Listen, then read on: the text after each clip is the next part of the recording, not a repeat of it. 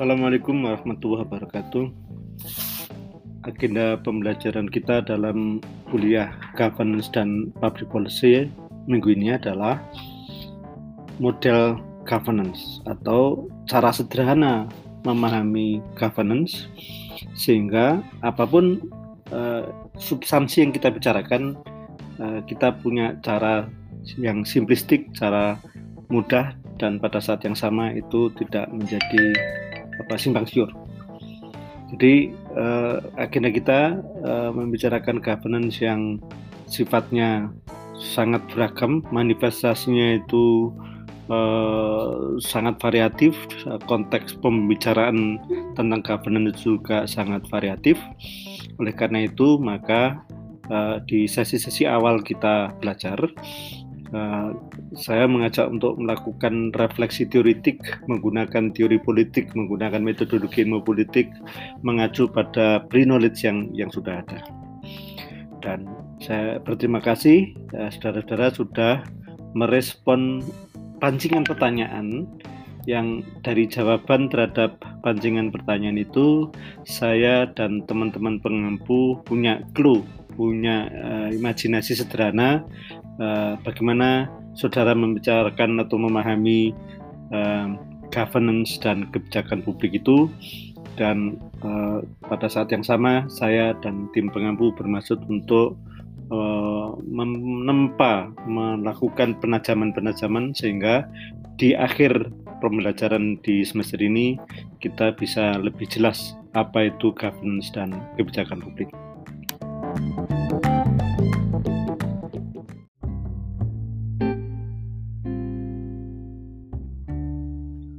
Untuk memulai perbincangan tentang modeling, baik modeling kebijakan publik maupun modeling tentang governance, saya ingin mengacu kepada pancingan dari Mbak Meliana Chandra.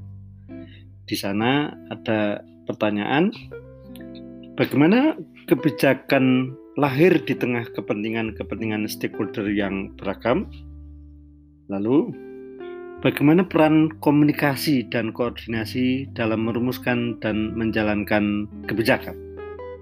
Nah, ini kalau dijawab hanya dengan mengacu kepada analisis aktor, maka seolah-olah kebijakan itu semata-mata hanya perjuangan aktor itu semata.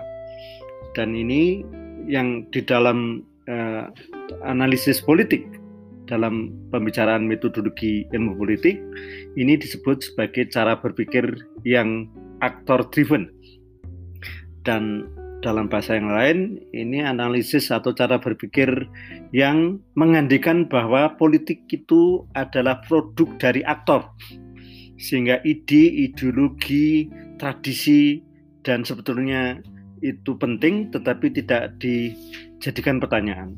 Tetapi yang menarik Mbak Meriana Chandra justru mempertanyakan bagaimana peran komunikasi dan koordinasi dalam merumuskan dan menjalankan kebijakan. Nah, kalau kita justru berangkat dari uh, peran komunikasi dan koordinasi, tidak semua hal yang kita ketahui itu kita komunikasikan kepada orang lain karena kita tahu sama tahu justru karena tahu sama tahu ada share knowledge, ada share ideologi, ada kesamaan cara melihat persoalan, maka justru proses koordinasi itu sudah berjalan secara dalam tanda kutip alamiah. Dan oleh karena itu kalau kita membicarakan politik atau public policy atau governance itu sekedar sebagai perjuangan aktor maka kemudian ada banyak sekian proses yang tidak terkomunikasikan secara verbal, tetapi justru menjadikan koordinasi itu mungkin. Dan koordinasi dalam hal ini tidak harus dalam rapat koordinasi, karena kesamaan berpikir itu terjadi karena kesamaan cara pandang. Kesamaan untuk menyepakati masalah itu bisa jadi tanpa harus membuat apa namanya uh, seseorang mengatakan ada masalah dan kemudian yang lain itu kemudian harus dibujuk dan seterusnya. Masalah itu justru masalah gara-gara ada yang memprovokasi cara kita mempermasalahkan. Oke. Okay? Nah, di sini lalu uh, aktor memang ikut berperan di dalam proses policy making, di dalam proses yang disebut formulasi kebijakan atau dalam proses yang disebut sebagai agenda setting. Tetapi ada keyakinan, ada ideologi, ada tata tertib, ada tradisi dan terusnya itu ikut mengkoordinasikan sehingga kalau ada berbagai aktor itu uh, tindakannya itu tersinkronisasi nah sinkronisasi aktor inilah yang menjadikan model atau modeling itu kita bisa bicarakan oke jadi pembicaraan tentang model atau modeling itu uh, sebetulnya adalah proses untuk menemukan pola dan pola policy making atau pola governance itu sebetulnya hadir dari proses untuk sinkronisasi. Nah, nanti kita akan bicarakan bagaimana sinkronisasi itu berlangsung, bagaimana akal sehat itu ikut menjadi penentu dari proses kebijakan meskipun proses komunikasi atau koordinasi itu tidak menggunakan kata-kata, tidak menggunakan forum. Jadi jangan bayangkan uh, proses policy making itu uh, hadir dalam uh, forum tertutup dan oleh karena itu pembicaraan tentang wacana menjadi penting, pembicaraan tentang logika itu menjadi penting dan inilah yang menghasilkan uh, sebagai apa concerted action ya.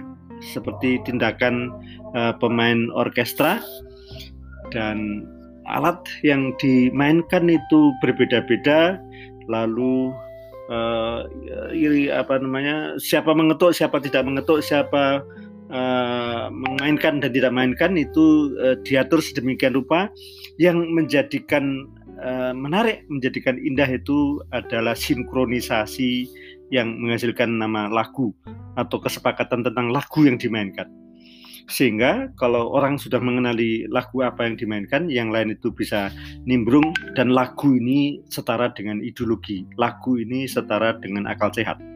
Oke, jadi untuk sementara eh, relevansi kita membicarakan model dan modeling adalah justru untuk bisa menemukanali proses sinkronisasi tindakan dan sinkronisasi itu bisa berjalan dalam tanda kutip alamiah karena ada proses-proses uh, di bawah permukaan yang sepertinya juga tidak diniati. Jadi politik tidak harus diniati oleh aktor-aktor karena ada berbagai hal di luar aktor di luar yang selama ini uh, diamati secara empiris.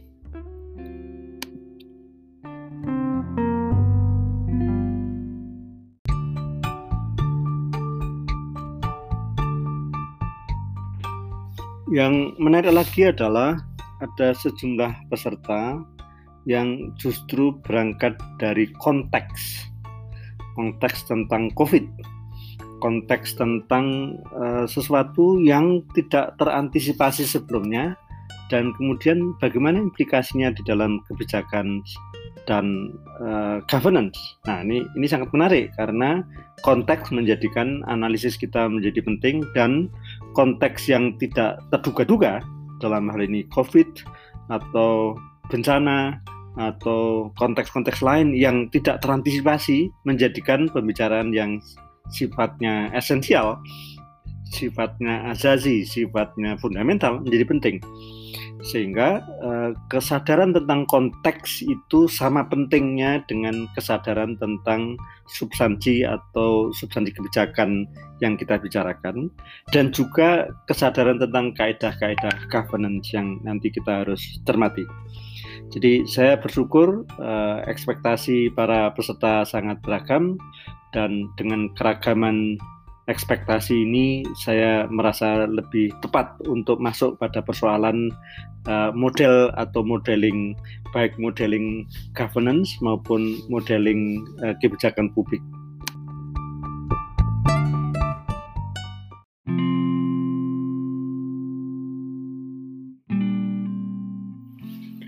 Ada lagi umpan yang menarik dari saudara Chandra Bayu Oke, Nah, mari kita cermati. Ini ini problematikanya sangat menarik dan menjadikan model dan modeling kebijakan publik maupun model-modeling governance itu menjadi eh, relevan untuk kita bicarakan.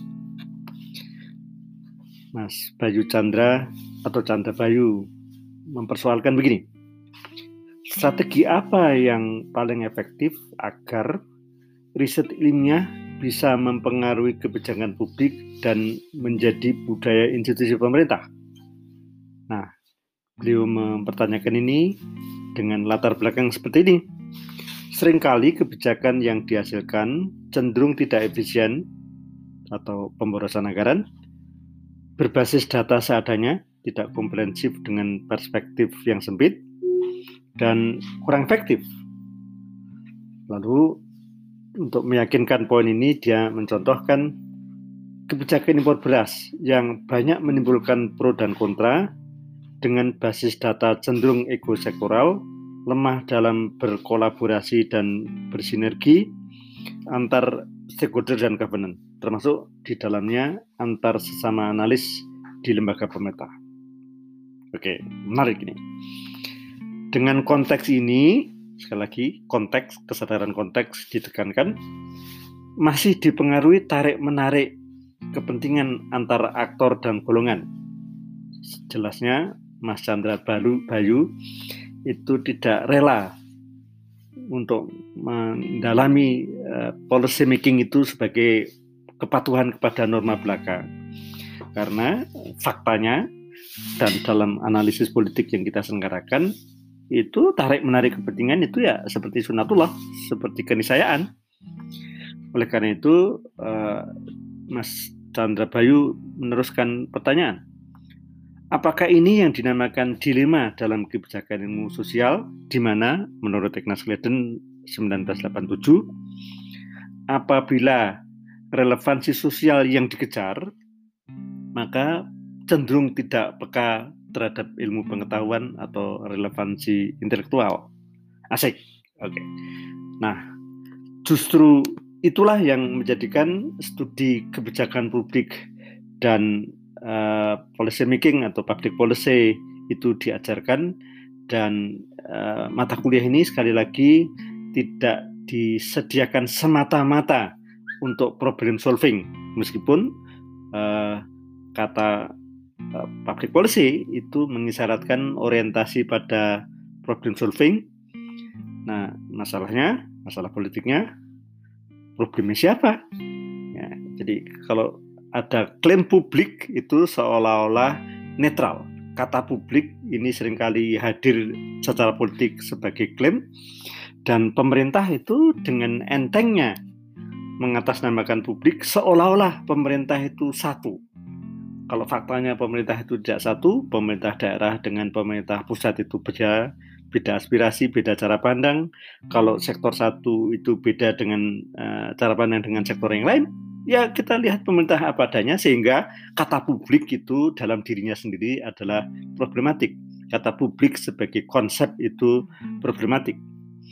Dan di sini yang jelas publik itu uh, ada maknanya tertentu dan nanti kita akan uh, sampai pada pembicaraan tentang itu. Jadi uh, governance dan public policy diajarkan di dalam mata kuliah ini uh, ya diharapkan nanti punya kontribusi praktis, tetapi karena ini adalah program studi ilmu politik, relevansi intelektualitas, relevansi keilmuan tetap dijunjung tinggi sehingga eh, ketakutan Mas Bayu dengan apa namanya mencibir cara pandang yang eh, normatif itu kita dukung. Jadi Mas Bayu tidak usah kecil hati dan mari kita dalami materi eh, apa namanya model dan modeling ini sehingga Eh, kita tentukan model ini untuk uh, kepentingan teknokrat yang sedang unjuk kinerja, sedang unjuk apa namanya hebat sehingga seolah-olah dialah yang menjadi pemainnya. Dan kalau itu yang terjadi, maka analisis kita ya ya tidak bisa normatif.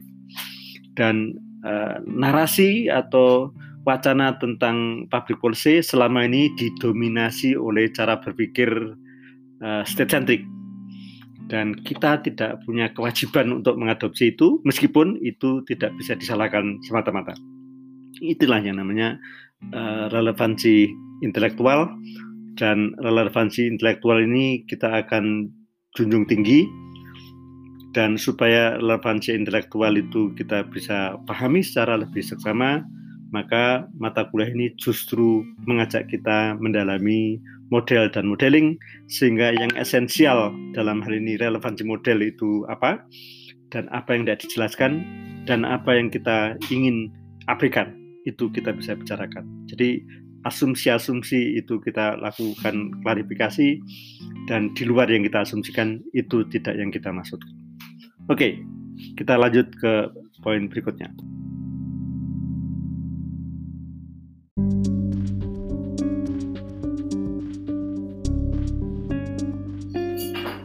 Nah, untuk membicarakan model dan modeling, saya ingin mengomentari dulu uh, model yang sangat populer yang untuk sementara dipakai oleh Mbak Melinda Ardarini.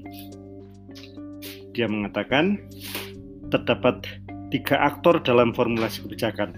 Jadi tidak mungkin ada di luar itu. Nah, ini, ini ini model baku dan ini sudah semakin sangat uh, populer dan ya diterima sebagai keimanan kira-kira gitu.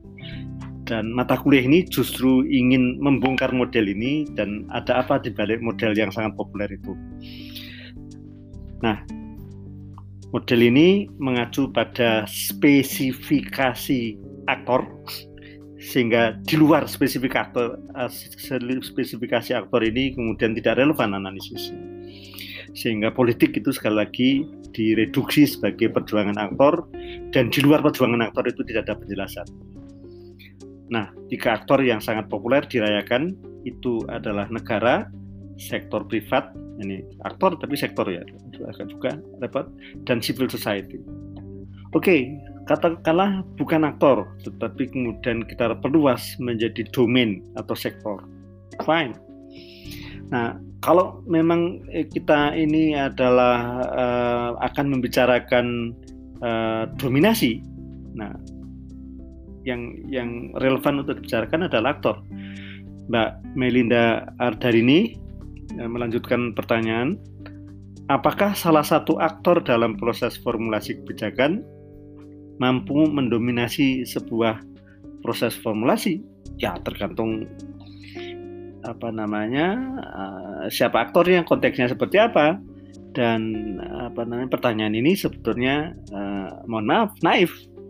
Karena kita tidak membicarakan uh, spesifikasi uh, konteksnya tidak membicarakan spesifikasi kasusnya dan kemudian langsung mempertanyakan. Tetapi yang jelas uh, rebutan kuasa uh, saling menonjok, saling uh, adu menang dan seterusnya itu adalah sesuatu yang ya boleh dibilang normal dalam proses proses formulasi kebijakan dan kalau itu terjadi secara keilmuan tidak mengejutkan. Nah, yang menurut saya penting untuk ditegaskan adalah uh, kegelisahan Mbak Melinda ini sangat sah, sangat apa namanya relevan. Dan justru karena cara berpikir yang sangat aktor oriented itu lalu kemudian pertanyaannya ya hanya di sekitar itu. Bahwa di balik dominasi aktor itu sebetulnya ada pemanen manfaat dan aktor itu luput dari perhatian itu bisa luput dari perhatian. Karena yang kita amati adalah aktor yang sudah kita spesifikkan sementara kasus atau situasi atau konteksnya tidak kita bicarakan. Oke, jadi uh, ada problem di balik model yang dominan dan problem itu bisa kita temu kenali ketika kita menggunakan metodologi ilmu politik, menggunakan teori politik dan dengan demikian maka mata kuliah ini sebetulnya adalah konsekuensi dari diajarkannya mata kuliah teori politik dan metodologi ilmu politik dan karena mata kuliah ini diajarkan secara serentak maka uh, pinter-pinterlah untuk mencari keterkaitan antara mata kuliah ini dengan mata kuliah yang lain dan dengan kemampuan kesediaan untuk berpikir intertekstual mengkaitkan materi satu dengan materi yang lain uh, relevansi keilmuan relevansi uh, ilmiah dari belajar mata kuliah ini uh, menjadi lebih terasa. Mari kita simak sesi-sesi selanjutnya.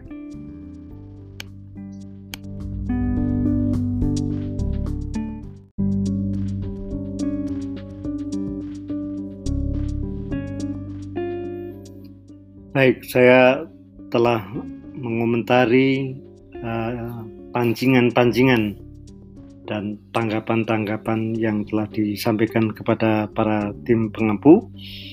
Dan dengan itu saya berharap uh, ada proses dialogis selanjutnya dan proses pembelajaran itu tetap saja uh, bisa berlangsung dengan menyesuaikan waktu dan terus-menerus berdialog dalam uh, proses synchronized meeting maupun asynchronized meeting. Uh, saya harap kita bisa belajar bersama dan terus mengasah kecerdasan memperbaiki pemahaman tentang substansi governance dan kebijakan publik.